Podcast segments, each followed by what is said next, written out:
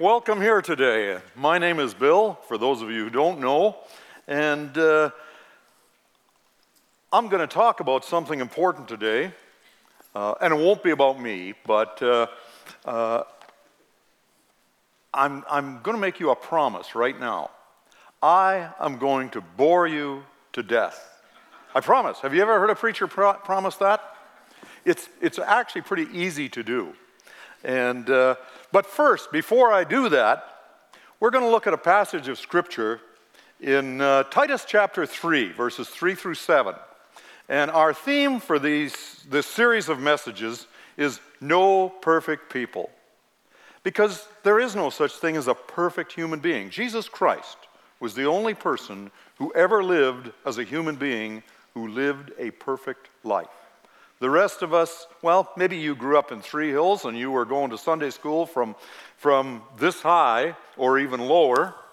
Uh, and so your life has not been ravaged by some of the things that the rest of us have had to deal with. But uh, if you're like me and you came uh, to, to know Jesus and be a follower of His uh, a little later on in life, there are some things in your closet that, uh, and even if you did grow up going to Sunday school, there may still be some things in your closet that uh, bring shame and guilt. So we're going to read here for a moment from the book of Titus. At one time, speaking of those of us who are followers of Jesus, at one time we too were foolish, disobedient, deceived, and enslaved by all kinds of passions and pleasures. We lived in malice and envy, being hated and hating one another. But when the kindness and love of God our Savior appeared, He saved us, not because of righteous things that we have done, but because of His mercy. I love that verse. Talks about me. He saved us through the washing of rebirth and renewal by the Holy Spirit, whom He poured out on us generously through Jesus Christ our Savior, so that having been justified by His grace, we might become heirs, having the hope of eternal life. Now we look at that, that last, you know, speaking of the hope of eternal life, and, and we take that rightly to be a promise about what is our future beyond the grave. But sometimes in the present, because of some of the things that we have done or have been done to us, we bear shame and guilt, and we wonder Am I ever going to fit in? Is there a place for me in God's kingdom right here and now? We wonder about that. And maybe we sit at the back in church, and uh, no offense to you folks that are sitting at the back, but uh, maybe we sit at the back of the church and keep our head down, and we don't fully enter into to the life of Christ, in Christ. We don't fully enter into the life of His church. Because, and there is a life in church. Not the building, that's just a building, and I'm glad we have one. This is a tough climate to uh, meet out of doors all the time. But uh, there is a life because we are, those of us who follow Jesus, are a family. And as followers of Jesus, there's a place for each of us in that family. And I can prove that to you while I bore you to death. We're going to turn back. How many of you sit and read genealogies while you're uh, reading your Bible? How many people love genealogies? I love genealogies because it was one of the things that convinced me that the Bible had to be true.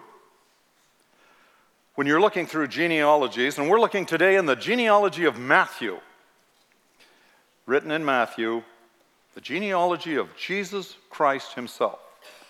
And when we look at that, there are a lot of people in here that are never mentioned anywhere else in Scripture. So we don't know anything about them. But I know they were not perfect people because the Bible says all have sinned and fallen short of the glory of God. And the ones we do know about are so deeply flawed, and we're going to look at a few of them today, are so deeply flawed that if I was writing an imaginary story, I would never mention them. Or I would sanitize their lives to make it sound better. Because, after all, who would know? 2,000 years later, who would know? Anyhow, we're going to turn to Matthew chapter 1, and I'm going to pick out three people. We're going to begin reading in verse 5, and we'll just read 5 and 6. And if you thought genealogy was boring, you got to go back in the Bible and look some things up here because uh, it's, it'll, it'll tell you something.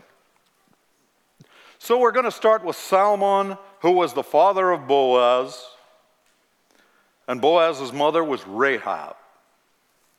Now, that's something that uh, I think that's only the second woman that's mentioned in uh, the, the genealogy of Jesus. Yeah, and the first one didn't have a great life either. But this woman, particularly, well, she was a, a, resident of the city of Jericho. And if you look at the beginning of the book of Joshua, you'll find out that, uh, that when the Israelites entered the promised land, the place that God had promised them, everybody in Jericho was determined to keep them out. The whole city rose up against them. They were, hey, you're not coming here, boys and girls, because there was a fair amount of women traipsing around uh, to come to the promised land, too. Now, there was one exception, and that was a lady named Rahab. She, she helped the people who came to see how things were going in advance of the rest of the Israelites. She protected them.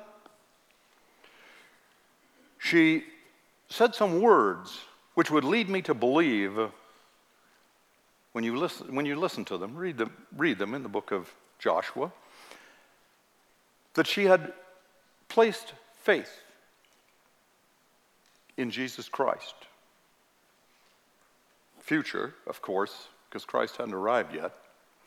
But she was aligning herself with the people of God.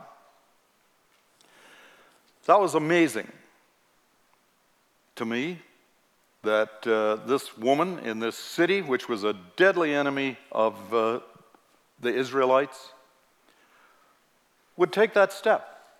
What was also amazing to me was her career. She was a prostitute.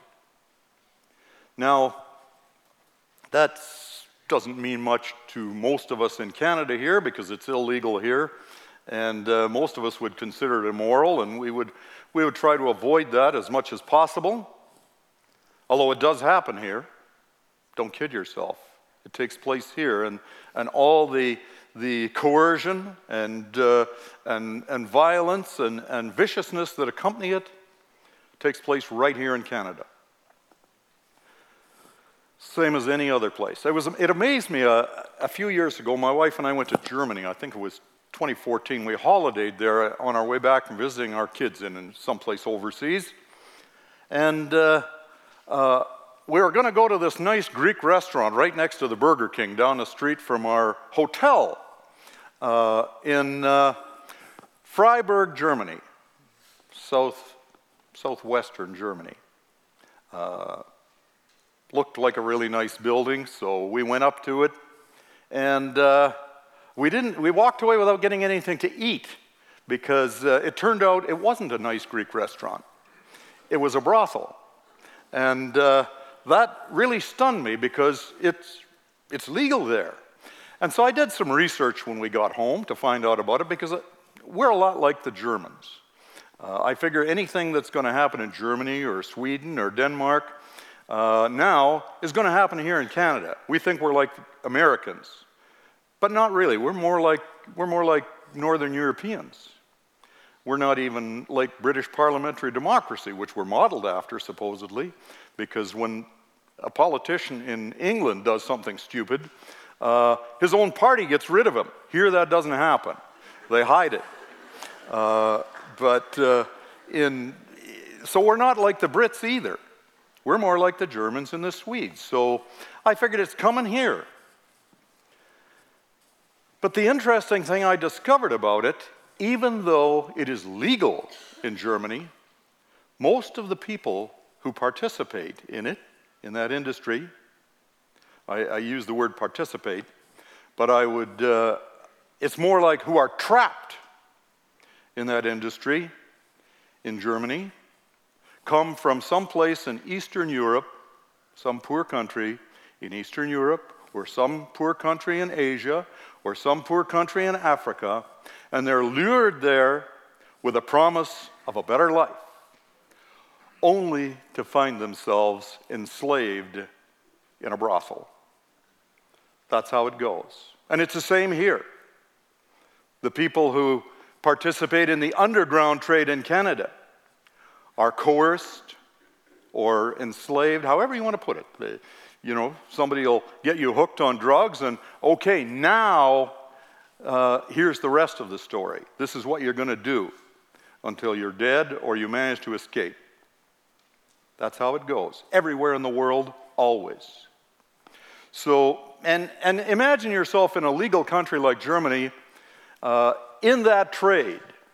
You get old and you retire, and, and you're sitting around in, in, in, a, a coffee shop, and somebody says to you, So, what was your career when you were young?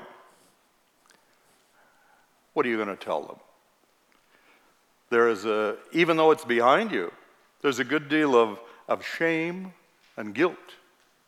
So you tell them, oh, I was a receptionist somewhere. Or uh, you make something up anyway. Because who would say that? Now, it goes on to speak of Rahab's child, Boaz, the father of Obed, whose mother was Ruth. Now, there's a woman that has the whole, a whole book in the Bible written about her in the Old Testament. She had an exemplary, an outstanding life. She was an amazing person. She was not an Israelite, but she came to faith in the God of the Israelites and lived as an Israelite, married one, and had Obed. But even that woman, we find from other places, had a shameful secret. You see, not being a, uh, an Israelite, well, who was she? She was a Moabite. Now, just imagine you are Moab, the founder of the whole tribe that she was part of. You're, you're Moab. And you go into a bar in Three Hills and order a beer. Well, maybe you don't in Three Hills, although I think we have a bar. I haven't been in it yet, but uh, uh, uh, you're, you're, you go someplace and maybe you go somewhere and order a lemonade, a tea house, and order a lemonade. And the bartender, uh, pardon me, the tea house person, uh, the tea house person says to you, So, stranger, where are you from? What's your name? And you say, and uh, uh, I didn't quite catch that, they say. So you say, uh, or something. And uh, then they say, Look, you gotta tell me who you are. And uh, I don't know about what they do in a tea house, but I know what they do in a bar, because I, I did used to, I have been in a few in the past. I wasn't always a follower of Jesus. And, uh, and even after that, I used to go and talk to people about Jesus in bars, and I drank coffee. And you can get away with that. It's okay as long as you're buying something. They'll let you sit there all night. Anyhow, this guy finally confesses. He says, Moab, my name is Moab. And the bartender looks at him and then says, Hey, everybody, this guy's name is Moab. And then comes the scornful laughter. Because you see, back then, people's names meant something. It told you something about that person. Bill tells you nothing about me. But uh, Moab told everybody that this guy was a product of incest, which is, in every society in the world, a shameful secret. How do I know that? I've been a preacher for 37 years, and And I've dealt with more than one family that had that problem, sometimes for generations. And it is always, in every last one of them, a shameful secret. And the perpetrators and the victims both keep that secret.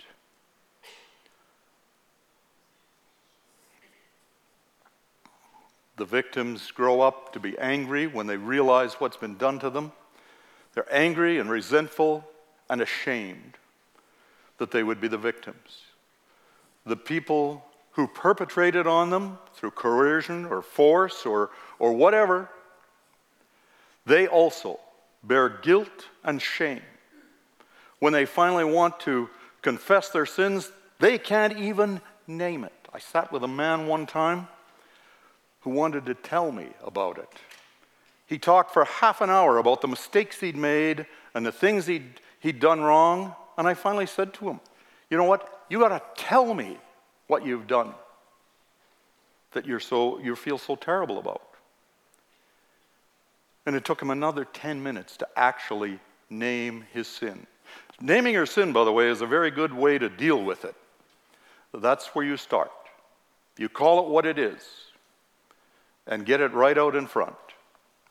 Anyway, the shame and, and guilt for everybody involved carries on for even generations. That's how I know that Ruth bore a certain amount of shame because her very tribal name told everybody about her ancestors and the shame that they bore. Now, we go on and we see Obed, the, the son of Ruth, and Boaz was the father of a guy named Jesse, and Jesse was the father of King David. Now, David was the father of Solomon, whose mother had been Uriah's wife. Now, if you're not a Bible reader, that would mean nothing to you.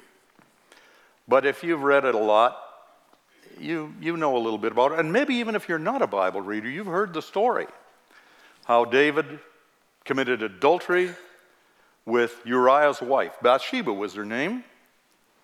And it seemed he used a certain amount of coercion too. He was the king, after all. And she was in a patriarchal society that, uh, where a woman didn't have much of a say.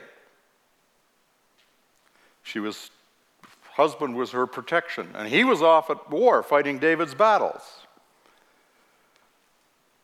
And we know that uh, after bringing her to, having her brought to him and committing adultery with her, she became pregnant.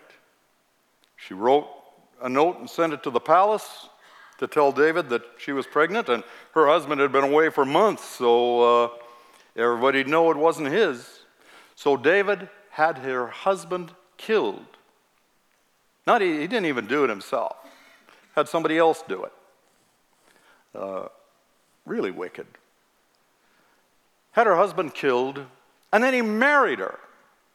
Doesn't seem like it was much of a marriage either. When you read the bits be- that it talks about it between the lines, they didn't have a good relationship. And how could they? And he tried to hide it. Psalm 51, if you read it, is, is his confession about how awful he felt during that time. The guilt and pain of his sin and what he had done in the lives of others, how it marred his, his life. So there's three people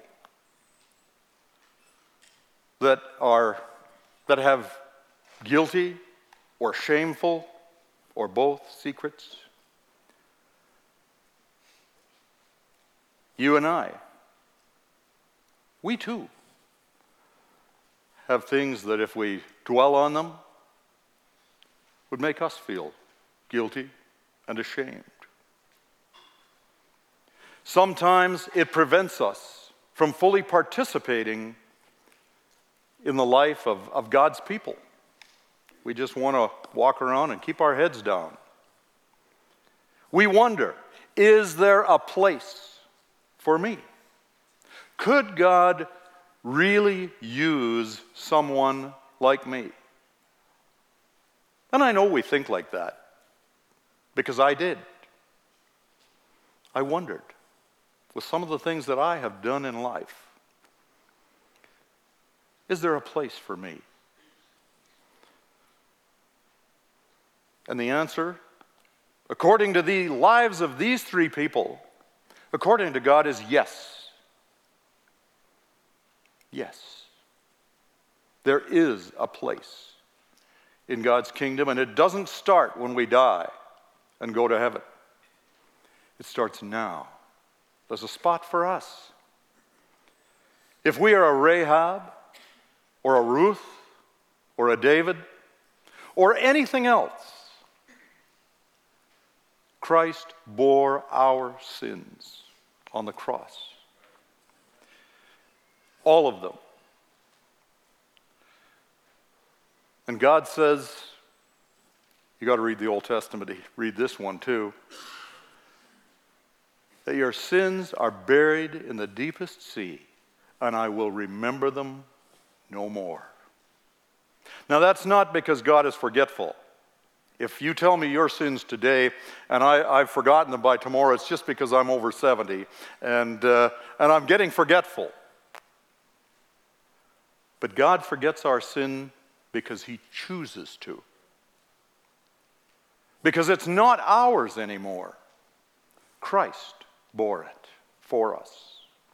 The shame and the guilt that results from sin are His also. Not because he deserved it, we deserved it. But he did it because God wanted to find a way where he could pardon us and we could have a normal relationship with him and each other.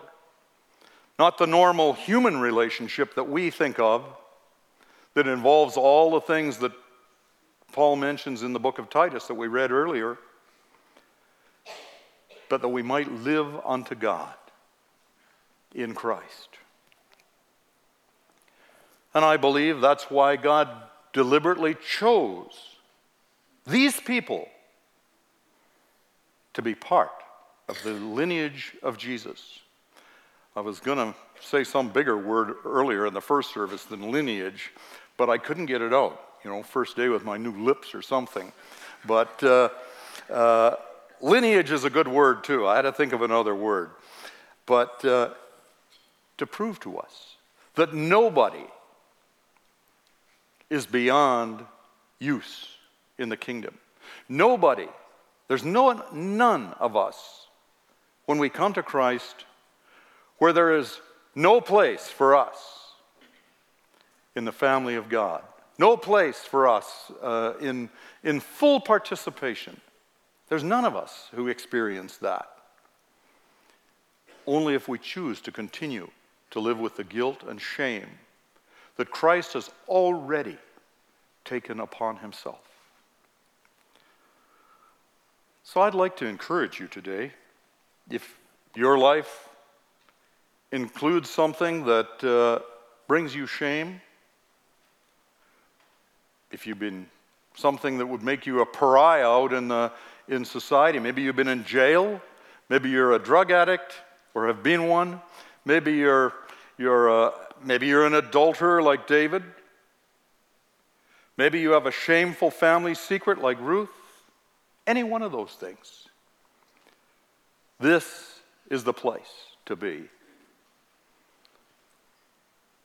Because in this family, not particularly this building, but this family, this group of people who have been redeemed by the work of Jesus and made new the Bible says all things in our lives are new.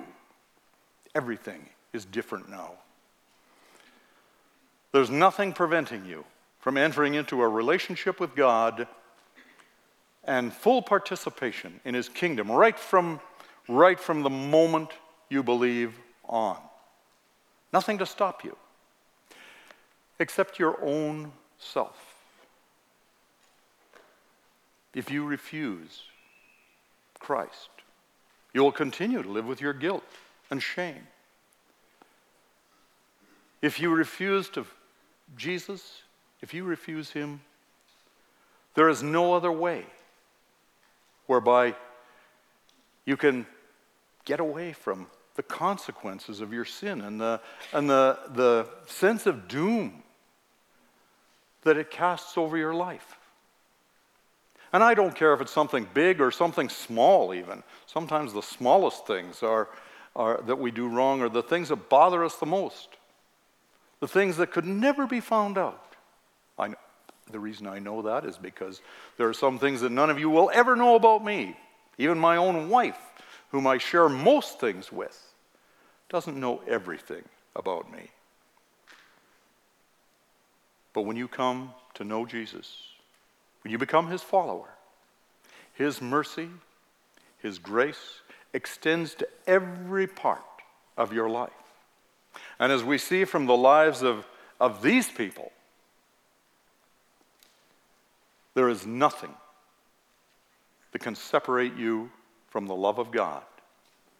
Nothing that can keep him from changing not only your eternal destiny, but your whole life. He will do that.